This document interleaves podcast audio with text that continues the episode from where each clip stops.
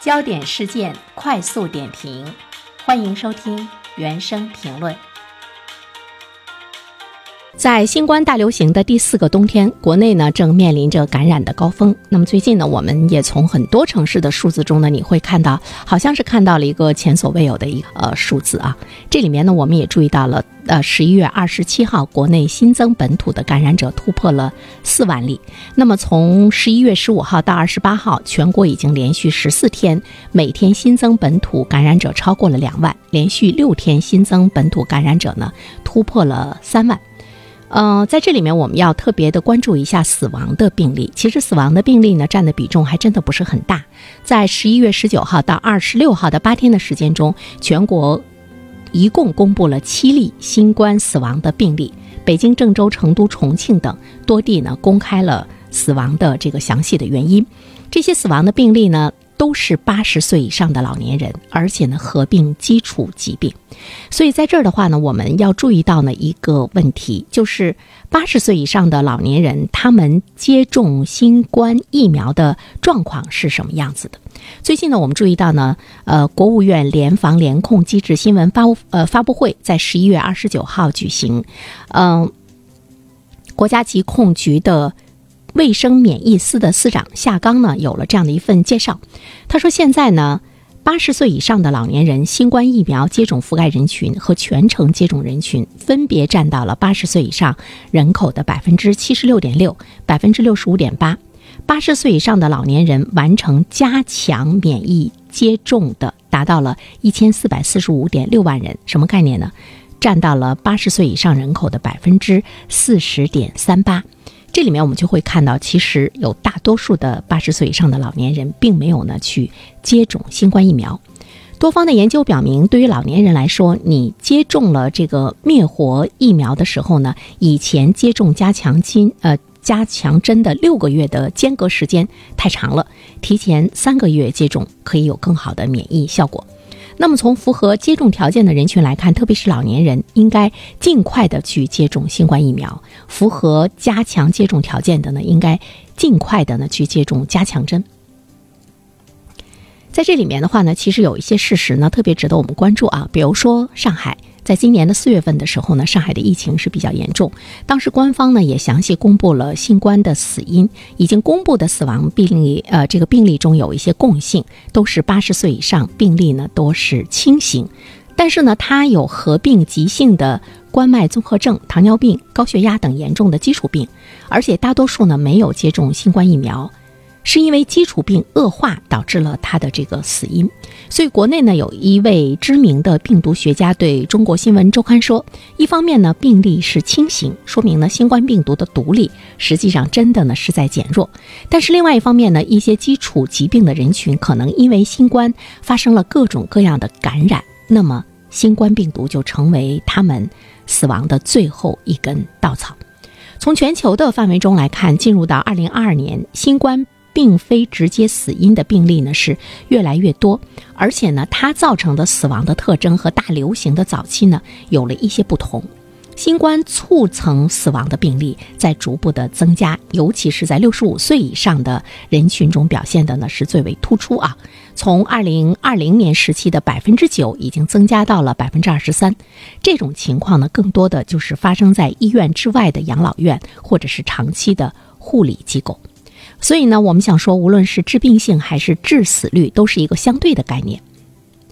奥密克戎毒株引发的感染浪潮中，年轻人和老年人在死亡风险上呢是有着巨大的差异。在这里面的话呢，我们看到全球的趋势来说，新冠病毒的毒力越来越弱，它是一个总的趋势。但是你不得不去重视的是呢，它的传播力越来越强。这样的话呢，它就会造成很大的感染面。那么相对比来说，十八岁到五十九岁的人群较易感染，但是呢，他们不容易发展为重症，而老年人和有基础病的人群容易呢成为重症的患者。所以呢，我们看到全球的这个病毒专家们有一个共同的观点，就是面对如今的新冠病毒，要重点关注老年人和有基础病的人这样的高危的人群，要加强高危人群的疫苗的接种。同时呢，我们要清楚的是，如果你不接种疫苗的话，新冠可能会给有基础病的高龄老人带来死亡。这也是呢督促老年人应接尽接的呢一种方式。所以呢，我们也看到很多专家说，新冠疫情爆发三年以后，人们必须要学会科学理性的认知新冠的死亡。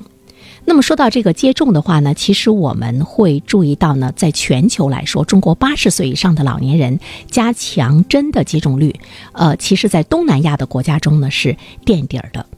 呃，我们现在看到了《金融时报》的一份这个统计啊，呃。截止到十一月二十八号，国内六十岁以上的老年人新冠疫苗的全程接种率是百分之八十六点四二。那么，其中一点八一五亿人已经完成了加强针的接种。但是呢，我们注意到八十岁以上的老年人的疫苗全程的接种率呢，只有百分之六十五点八。但是在日本，这个数字呢，都达到了百分之八十以上。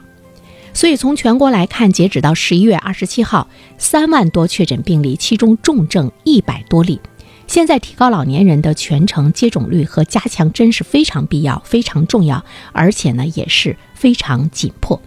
中国八十岁以上的老年人约有三千五百万，但是至少有一半还没有打这个加强针。这一部分的人群致死率呢还是比较高的，就是新冠对他的致死率呢还是比较高的。如果这一部分人群被感染的话，即便是死亡率是百分之一，也会造成十几万人的死亡。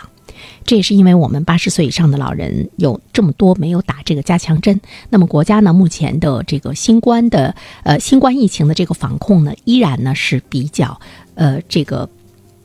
严格，这里面我觉得大家呢是应该呢可以这个理解的。另外一方面的话呢，有很多的老年人之所以他不去打这个疫苗，他是对副作用有顾虑，说哎呦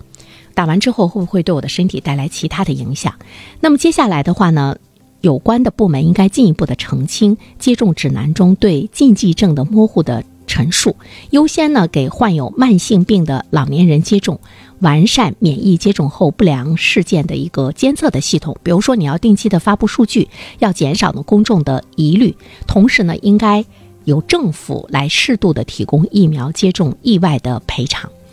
呃，我们看到呢，有关的机构对老年人以及家人的调查发现，在对疫苗犹豫的人群中，百分之五十一的人会在政府提供额外补贴保险之后，提高接种疫苗的意愿。